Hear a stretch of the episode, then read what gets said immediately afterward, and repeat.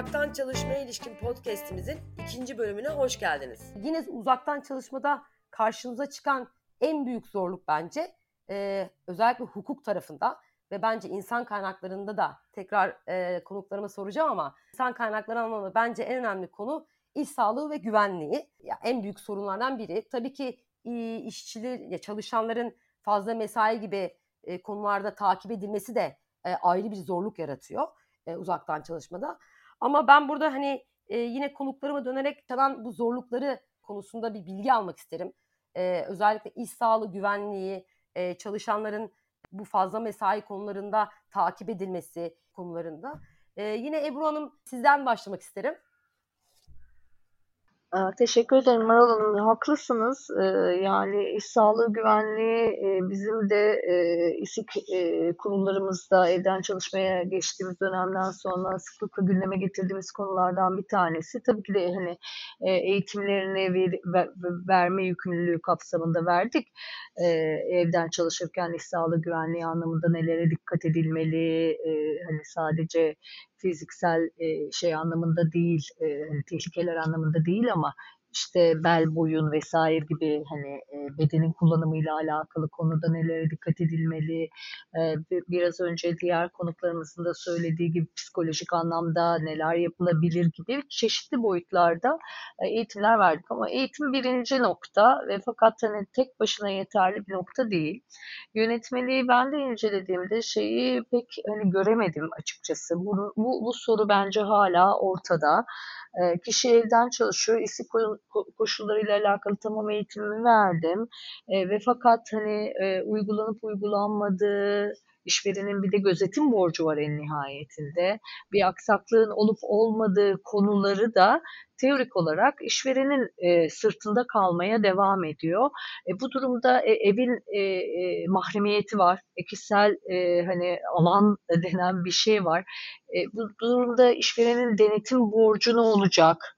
Hani o gözetim borcu nasıl ifa edilecek gibi sorular bence hala açık ve e, yönetmelikte de bu, buna yönelik doğal olarak bir madde yok. Sanki böyle zaman içerisinde bunlar uygulamalarda karşılaşılan problemlerle birlikte tartışılır, konuşulur hale gelecek. İkinci bir soru aklımda dönüp duran mesela e, ve bence hukuki anlamda da hani bunların netleştirilmesi gerekiyor. E, çok yeni bir mevzuatla karşı karşıyayız. İzmir'de bir deprem oldu biliyorsunuz pandemi döneminde. Talihsiz bir deprem ve e, hani bazı binaların yıkılmasına da sebep oldu e, ve e, hani e, ölümlülere sebep oldu, vefatlar oldu. Çok üzücü bir biçimde. Şimdi e, hani Hugo Boss olarak biz şanslıydık. Çalışanlarımızın hepsi sağlıkla o depremi atlattı. E, ve fakat aynı derecede şanslı olmayan insanlar vardı. Eee Bu durum şimdi evden çalışan bir kişinin Allah vermesin başına gelme ihtimali olduğunda yaralanma olduğunu düşünelim. Hani şey vefat değil belki ama yaralanma olduğunu düşünelim. Deprem sırasında hani herhangi bir şekilde yaralandı. E bu bir iş kazasına girecek mi girmeyecek mi, işverenin oradaki sorumluluğu nereye kadar vesaire gibi konular bana böyle hep e, hani kolay çözülemeyecek, hukukunda bir yere kadar düzenleyebileceği ve fakat bir yerden sonra böyle gri alanda kalacak konular gibi e, geliyor. Çünkü illiyet bağı vesaire hani e, sorunları ortaya çıkacak gibi geliyor bana orada. Ee, yine hani olası sorunlarda da bir üçüncü şey aklıma geliveren, şimdi yönetmelik şeyi güzel, e, düzenledi, işin görülmesi esnasındaki zorunlu giderler veya iş araç gereçlerinin temini işverendedir e, dedi ve fakat e, mesela bir yerden sonra çalışan şunu talep edebilecek mi? Tamam benim internet paketimi ödüyorsun, tamam bilgisayarımı verdin, ne bileyim işte elektrik faturamın bilmem yüzde bilmem kaçını ödüyorsun. Ee, peki ev kiramın da bir kısmını sen karşılayacak mısın? Evet, doğru doğru sorular Ebru Hanım. Çok haklısınız ee, ve bunlara hiçbir e, yine ben zaten değineceğim Gizem Hanım ve Yeşim Hanım'ın katkılarından sonra ama bunlar hepsi çok doğru sorular ve şu anda gerçekten de açıkta kalınan sorular. E, bunlara bir cevap şu anda e, muhtemelen sizin de dediğiniz gibi önümüzdeki günlerde yaşanan yani hem yaşayacağımız durumlara da baz alınarak e, mahkemelere yansıyacak taleplerle birlikte şekillenecek gibi duruyor. Evet, evet sizinle hemfikirim. Yani e, sorunuzda benim aklıma geliveren üç e, hani sorun ne olabilir karşılaşabileceğimiz bunlardı. Söz verdiğiniz için teşekkür ederim. Ben çok teşekkür ederim. Gizem Hanım, sizden de öğrenmek isterim. Bu iş uzaktan çalışma çerçevesinde e, önemli, en önemli karşımıza çıkan zorluk iş sağlığı ve güvenliği aslında. E, bunun dışında yine çalışanların e, takibi, denetlenmesi, bunlarla ilgili olarak da tabii ki e, biraz önce Ebru Hanım da bahsetti, iş kazaları ile ilgili e, zorluklar yaşıyoruz bunların tanımlanması anlamında. E, sizde de şirket nezdinde bu tarz çalışmalar var mı? İş sağlığı, güvenliği veya karşılaştığınız farklı zorluklarla ilgili olarak? Çok doğru. Bizlerin e, hem çalışanlarımızın hem de e, iş sağlığı güvenliği ve insan kaynakları uzmanı taha, e, uzmanları olarak tahakkuk tarafında e, ki çalışma arkadaşlarımız olarak e, en büyük aslında sorularımızdan, kafamızdaki sorulardan bir tanesi işin e, iş sağlığı güvenliği, özellikle de iş kazası e, boyutuydu. E, çalışma arkadaşlarımız da bu arada bu konularla ilgili son derece hassaslar ve çok sıkça soru aldık. Uzaktan çalışma için sırasında, sürecinde nelerin iş kazası kapsamına gireceği ya da iş sağlığı güvenliği önlemleri bakımından neler yapmaları gerektiğiyle ilgili çok soru işaretleri vardı. Esasında hani sizin de çok net belirttiğiniz gibi çerçeve, hukuki çerçeve çok net çizilmemiş durumda olduğundan bizler de biraz belirsizliği yönetmeye gayret ediyoruz. Sizin de belirttiğiniz gibi muhtemelen biraz daha e, vakalar ortaya çıktıkça ve e, konunun hukuki kararları, örnekler oluşturmaya başladıkça biraz daha bizler için de netleşecek. E, ama e, bu genele yayılan bir problem e, ve baktığınızda aslında çok şükür bu zamana kadar başımıza herhangi bir bakımdan bir olumsuzluk gelmedi ama e, bu konudaki hassasiyetleri gidermek adına da yapılabilecek sadece minör bir takım e, önlemler oldu. İşte e, konuyla ilgili kişilerin bilgilendirilmesi, belki biraz tazeleme eğitimlerinin verilmesi, hatırlatma e, mesajlarının gönderilmesi gibi.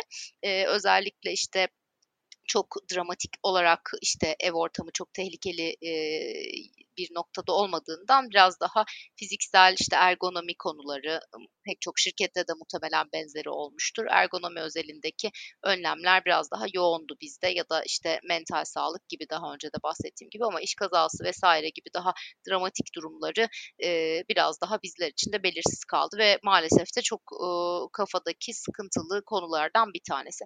E, burada aslında yine önemli konulardan biri yine e, hukuki çerçevede yerini bulması biraz daha tartışmalı olan konulardan bir tanesi yan haklar konusu. Yani kişinin e, işin yapıldığı yerle ilgili olan harcamaları konusu çok tartışmalı. E, bu bakımdan hani İşte e, işveren kanunen bunları sağlamalıdır, sağlamamalıdır, hangisi e, bu kapsama girer girmez tartışmaları bakımından da aslında hani biraz e, arafta kaldığımız e, bir durum oldu. İş yerinde e, bir yemekhane mesela devam ediyor e, hizmet vermeye ama eş zamanlı olarak kişiler bir takım harcamalar yapıyorlar evden çalışırken. Zorunlu hallerde mecburen yapılıyor gibi. Bu tarafta da bazı işte kompansasyonlarla e, Siemens e, bu konuyu aslında çözmeye gayret etti ama çalışanların memnuniyeti bakımından çözmeye gayret etti. Hani hukuken bunun nerelerde durduğu, internet, elektrik vesairede e, farklı görüşlere e, yani hukuki görüşü aldığımız noktalarda da farklı farklı yorumlara da e, tabi olduğunu gördüğümüz bir noktaydı. Ek protokol imzalattığımız çalışma arkadaşlarımızın işte çalışma tiplerini belirledikten sonra tamamen ofis, tamamen uzaktan e, ve hibrit model diye üç ayrı e, şekilde belirledikten sonra her biri için hazırlanan ek protokolleri imzaladıklarında oradaki metinde de aslında bununla ilgili bir takım işte e, koruyucu diyelim e, işte şeyler, e, ifadeler geçirmeye e, gayret edildi ama o dönemde de hukukçulardan almış olduğumuz görüşlerde bir belirsizlik, yani yüzde yüz bir şey söylenmiyor. Bu da yine sorulardan bir tanesi olarak kafamızda duruyor. Şimdilik biraz hani şirketin bu anlamdaki yaklaşımının gücünü kullanarak ilerliyoruz ama hani herhalde literatür biraz daha e, pratik kazanınca zannediyorum bu yan haklar konusu da iş ortamıyla ilgili hem iş sağlığı güvenliği hem de diğer e, harcamalar konusunda daha çok netleşeceğini umuyoruz. Haklısınız. Ee, biz de aynen hukukçular olarak açıkçası e, yönetmelik e, çıktığı zaman heyecanlanmıştık. E, birçok detayı düzenleyecek diye. E, ancak e, yani tamam, bazı konularda açıklık getirmesine karşın e, dediğimiz gibi bazı konularda çok sessiz kaldı. E, ve aslında e, birazcık e, zaman içinde e, yargıda intikal edecek konularla şekillenecek bir yapı e, gibi gözüküyor. E, yine aynı konuyla ilgili e, Yeşim Hanım, sizden de bilgi almak isterim. E, siz de e, karşılaştığınız aynı şekilde iş sağlığı güvenliği ve bunun benzeri e, zorluklarla ilgili e, sizin şirketler şirkette e, ne tür e, düzenlemeler yapıldı? Ee, öncelikle ilk baştaki e, sorunuza cevap vereyim. Çalışan takibi konusunda e, bir sorunuz vardı. Bizde aslında COVID öncesinde de sonrasında da e, çalışanların giriş çıkışları takip edilmiyor. E, daha esnek bir çalışma modelimiz var. Çalışanlar kendi e, belirledikleri saatler içerisinde kendilerinden beklenen görevleri yerine getirmeleri bekleniyor. E, bu yüzden e, evden çalışmada çalışan saatlerinin takibi bizim için çok öncelikli bir konu olmadı. E, iş sağlığı ve iş güvenliği aslında bu yeni geçeceğimiz hibrit modelde en çok kafamızı kurcalayan konulardan bir tanesi. İş, iş sağlığı, iş güvenliği deyince içerisine bir sürü konu giriyor. E, bunlardan biri ergonomi. Ergonomi e, adına çalışanlara e, yeni modele geçişle birlikte evlerinde birer ergonomik sandalye edinmeleri için katkıda bulunuyor olacağız.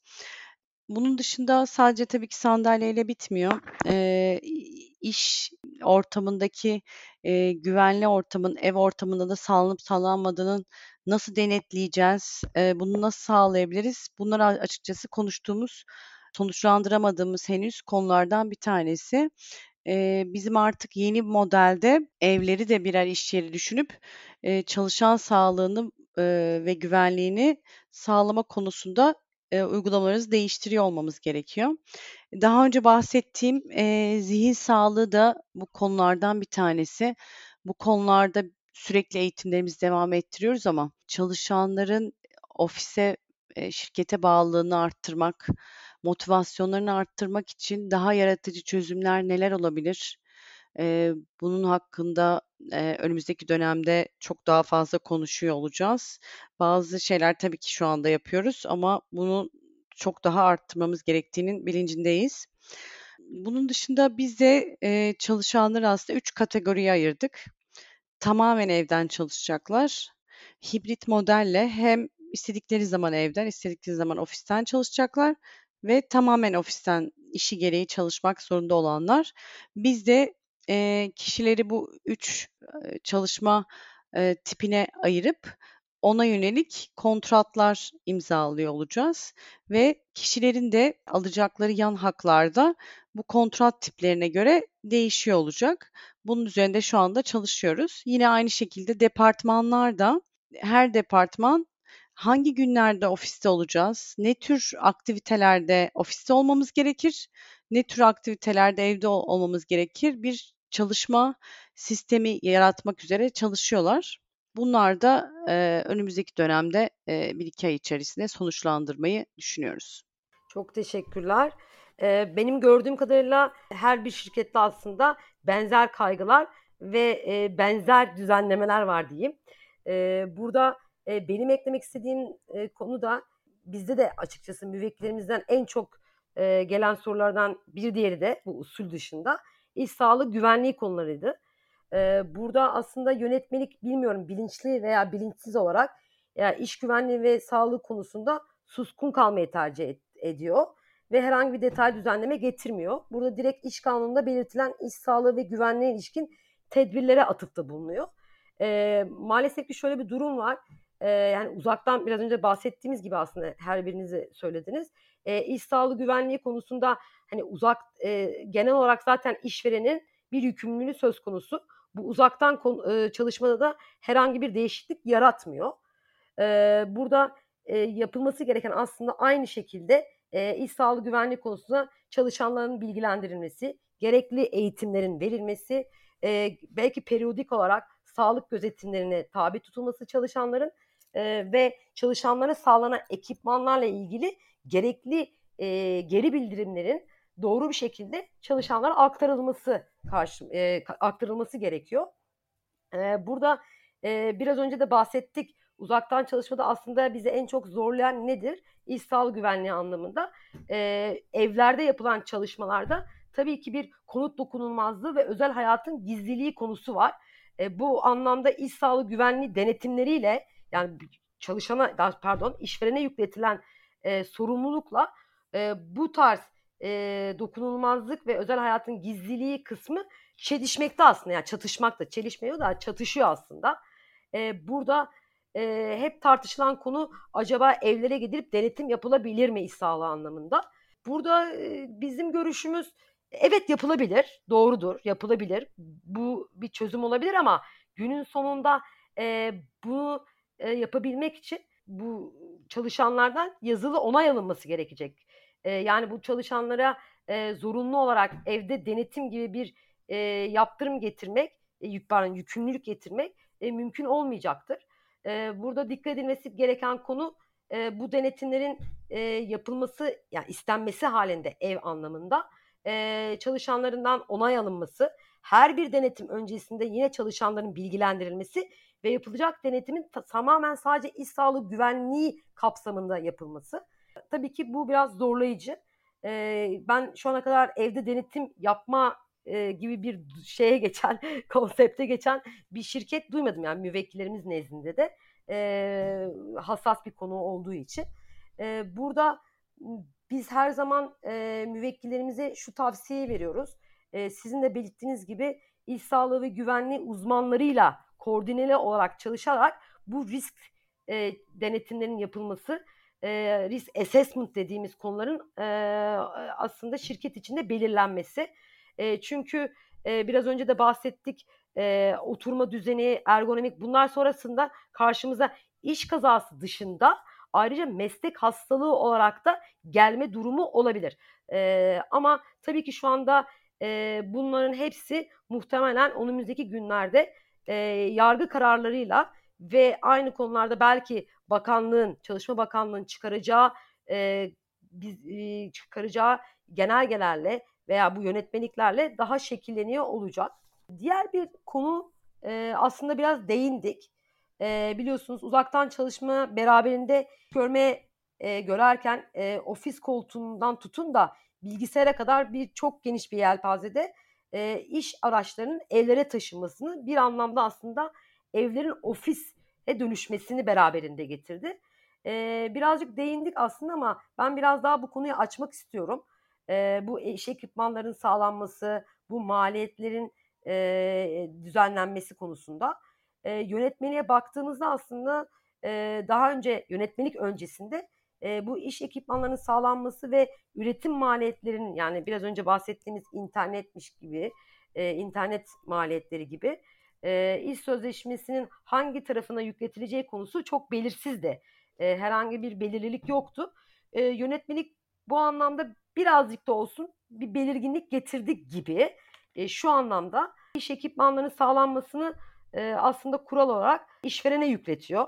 Ee, yani bilgisayar, telefon, e, ofis koltuğu gibi e, bunların hepsinin e, işveren tarafından sağlanması ve bunların da sözleşmede belirtilmesi. Hatta yönetmelik şunu da söylüyor. E, bu teslim edilecek, uzaktan çalışma esnasında çalışanlara teslim edilecek e, ekipmanlarla ilgili olarak da e, teslim tutanaklarının tutulması ve bunların da e, özlük dosyalarında e, saklanmasını E, hüküm altına alıyor. Maliyetler anlamında ise e, biraz farklılık var. Şu şu şekilde söyleyebilirim. E, hukuksal olarak Borçlar Kanunu'na baktığımız zaman e, maliyetlerin aslında işveren tarafına yükletildiğini görüyoruz. Ancak yönetmelikte ise maliyetlerin iş sözleşmesi aracılığıyla taraflar arasında beraberce belirleneceği, belirleneceği hüküm altına alınıyor. Bu her ne kadar çelişiyor gibi gözükse de, yani Borçlar Kanunu'yla yönetmelik çelişiyor gibi gözükse de e, biz hukukçu olarak e, yönetmelik daha özel bir düzenleme olduğu için yönetmeliğin esas alınması gerektiğini düşünüyoruz. Yani bu maliyetlerin iş e, iş sözleşmesinde taraflar arasında belirlenerek e, kim hangi yükümlülüğü üstlenecek, bunun belirtilmesi gerekiyor. E, yani şu, çok teşekkür ederim. Şu ana kadar e, e, konuklarımla beraber e, uzaktan çalışmaya geçiş, uzaktan çalışmada işverenin iş sağlığı ve güvenliğini sağlama borcu, e, yine uzaktan çalışmada iş araçlarının nasıl sağlanacağı ve üretim maliyetlerinin kim tarafından üstleneceği konularına değindik. E, hem hukuksal hem, hem pratik anlamda. E, son olarak e, değinmek istediğim konu da aslında birazcık ileriye bakmak.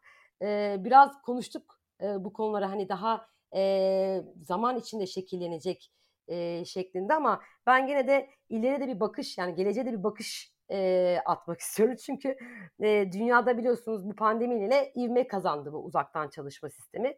Gitgide de yaygınlaşacak. Hatta e, kalıcı e, Siemens'te olduğu gibi mesela kalıcı olarak, yine Merck'te de olduğu gibi. E, Hugo Boss demiyorum çünkü e, Hugo Boss'ta e, üretim ağırlıklı bir şirket olduğu için e, uzaktan çalışın, çalışmanın kalıcı olması daha sınırlı gibi gözüküyor. E, ama Merck, Line ve e, Siemens ve daha başka e, şirketlerde uzaktan çalışmanın e, kalıcı olması e, söz konusu olacak gibi duruyor. E, mesela bildiğimiz gibi Amazon, Microsoft gibi yine dünya devi şirketleri de E, uzaktan çalışmaya kalıcı olarak geçtiklerini çok bir yakın bir zamanda açıkladılar.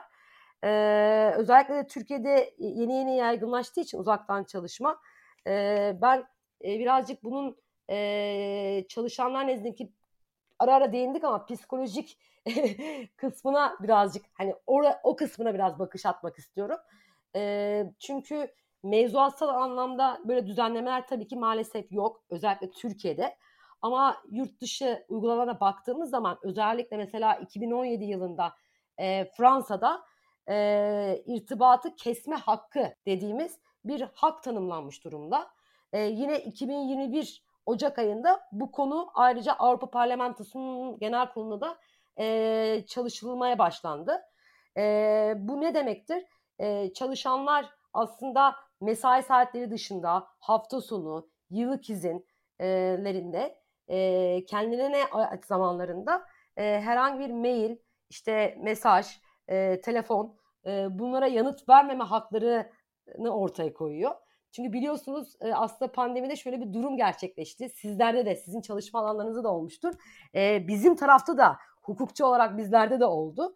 E, evden çalışmanın getirdiği e, bir diğer zorluk e, aslında e, herkesin yedi yirmi dört çalışmasına, çalışma sonucuna çıkmaya başladı. Yani siz hafta sonu da izinli de olsanız bir şekilde çalışmak durumunda kalıyorsunuz. Bunun önüne geçmek için de yurt dışına mevzuatsal olarak yapılan bu right to disconnect gibi çalışmaların aslında ileriki dönemde Türkiye'de de inşallah yapılacağını, gündeme geleceğini düşünüyorum. Sizlerin bu konuda eklemek istediği bir husus var mıdır? Yine Ebru Hanım, sizle başlamak isterim. Ya ben hemen bir kafataslak hesap yaptım. Bizim sadece işimizin yüzde üçlük bir kısmı evden çalışmaya müsait bir kısım. Bu anlamda da biraz önce sizin de söylediğiniz gibi, yani bizim düzenli bir evden çalışan personelimizin olacağını ben hayal etmiyorum insan kaynakları yöneticisi olarak. Çünkü temel anlamda baktığınızda üretim tesisi olma özelliğimiz çok yoğun. Şu konuda size çok katılıyorum. Evden çalışmanın ilk başta böyle hani şey geliyor insana, çok cazip, çok çekici geliyor ve fakat hani bir seviye bu olduğu zaman iş özel hayat dengesinin kaçma olasılığı yüksek. Çünkü en nihayetinde e, yüksek potansiyelli insanların hemen hemen hepsinin ortak özelliği e, sonuç odaklılık. Doğal olarak da sonuç için hani gece gündüz o saat bu saat demeksizin çalışmayı zaten gönülden isteyen insanlarla çalışıyoruz.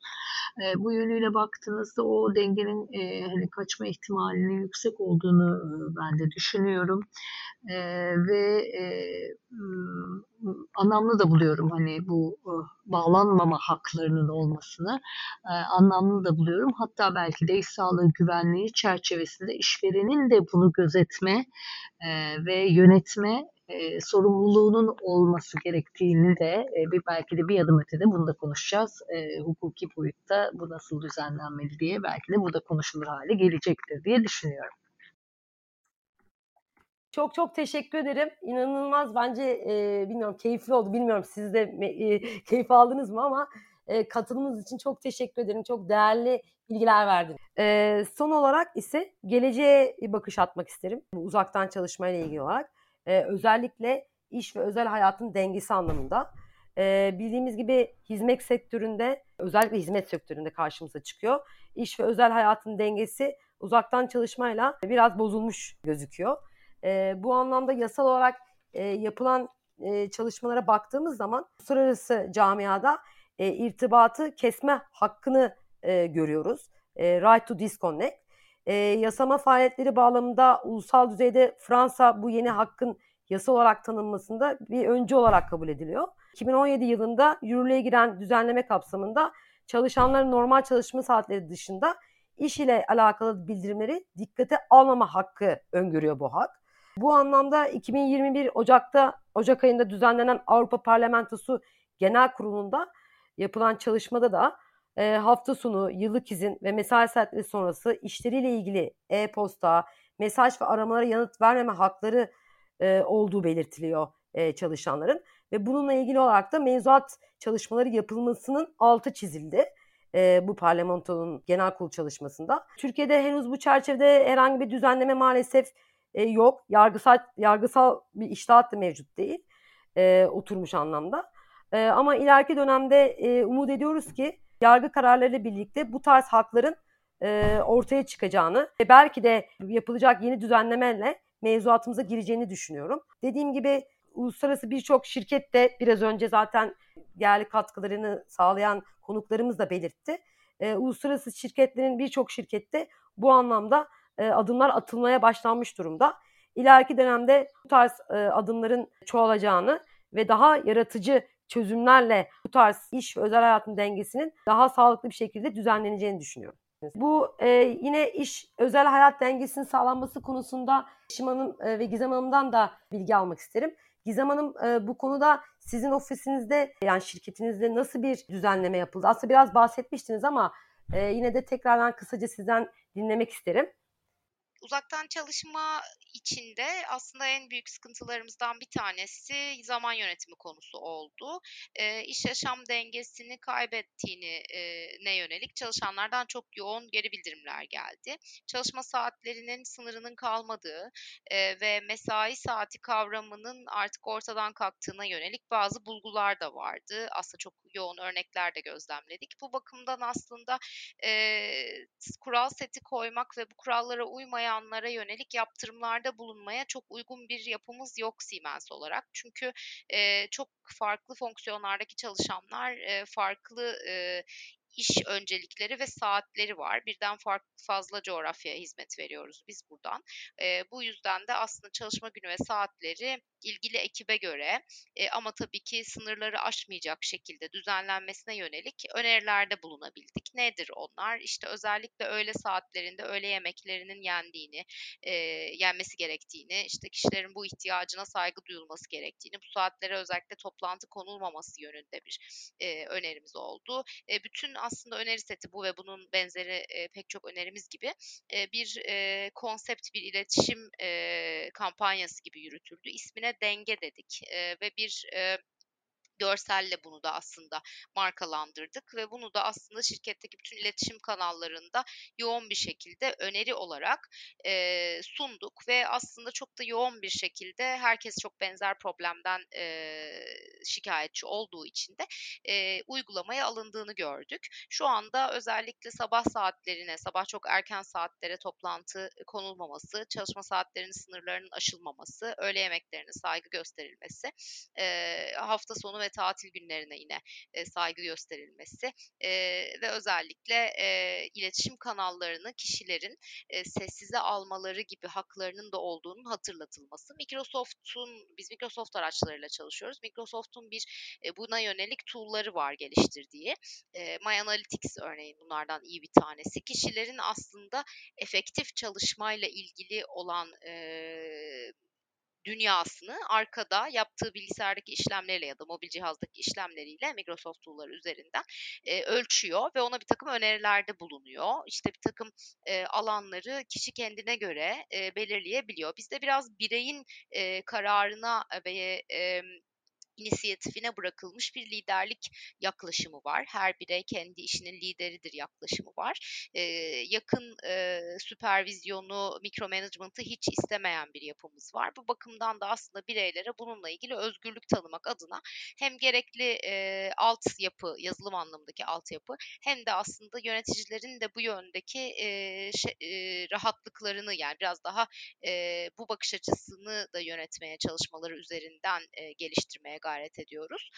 Dolayısıyla hani bu genele yayılan sıkıntı tabii ki yüzde yüz çözülmüş diyemeyiz. Organizasyonun pek çok noktasında belki e, istisnai durumlar olabiliyordur ama genel bir çerçevede öneri yöntemiyle e, azaltmaya gayret ettiğimiz ve bence bir nebzeye kadar da ciddi anlamda başarı sağladığımız bir e, yaklaşım oldu. Hı hı. Çok teşekkür ederim. Ee, gerçekten öyle. Yani bizde de mevzuat anlamda henüz E, oturmuş e, bir mevzuat olmadığı için e, sizin de belirttiğiniz gibi aslında e, şirketler kendi içlerinde e, bazı adımlar atarak, özellikle sizin gibi uluslararası şirketler bu yönde atın, adımlar atarak bu dengeyi sağlamaya çalışıyorlar. E, Yeşim Hanım, sizin e, şirkette bu anda adım, e, bu yönde attığınız adımlar nedir acaba? Ee, özellikle evden e, çalışmanın artmasıyla birlikte İş yükü bizim için çok ciddi konulardan biri haline geldi. Çalışma saatlerinin uzaması, yine yurt dışına çalışanların e, geç toplantılara katılması, öğlen yemeklerinin yenilemiyor olması gündeme gelmeye başladı. E, biz bu süreçte e, iki haftada bir bir mod ölçer adını verdiğimiz bir e, kısa anket uyguladık çalışanlara. Bu anketin amacı da çalışanların e, hangi modda olduğunu, duygu durumunu ölçebilmek e, ve bu konuda da e, hızlı aksiyonlar alabilmekti. E, uzun süredir e, iş yükü konusu aslında bu e, mod ölçerde gelen konulardan bir tanesi. E, bu konuda bizim de e, farklı inisiyatiflerimiz oldu. Neler oldu? Biz de e, çalışanlara öneri mailleri gönderdik. E, bu öneriler neydi? E, öğlen yemeklerini E, kapatmaları ve o zamanı kendilerine ayırmaları, e, mesai saatleri dışında bir toplantı talebi geldiğinde e, bunun reddedilmesi çalışan tarafından e, ve karşıdaki kişinin uyarılması. E, yine e, toplantı sürelerini e, bir saat değil de kırk beş dakikaya e, olarak gönderilmesi. Böylece bir toplantıdan diğerine geçerken on beş dakika ara e, konulması gibi e, birçok önerimiz oldu. İstediğimiz noktada mıyız? E, halen değiliz. E, o yüzden e, şu anda özellikle iş yükünün en yoğun olduğu departmanlarda derinlemesine inip gerçekten sorunun kaynağı nedir, ne tür önlemler alınmalı, bunu e, liderlik e, ekibi e, düzeyinde tartışıyoruz e, ve önlemler almaya çalışıyoruz. Çok teşekkür ederim. Benim anladığım tüm e, uluslararası şirketler aslında genel olarak aynı konularda benzer çalışmalar yürütüyor. Bunları duymak aslında güzel. E, ilerideki ileride e, muhtemelen daha farklı, daha kreatif, yaratıcı çözümler de karşımıza çıkacaktır. Bugün uzaktan çalışmanın hukuki ve uygulamasına ilişkin önemli noktalara ve uzaktan çalışmanın iş hayatındaki yansımalarına değindik. Değerli katkıları için Ebru Hanım'a, Gizem Hanım'a ve Yeşim Hanım'a çok teşekkür ederiz. Bir dahaki podcast'te tekrardan görüşmek üzere. Teşekkürler.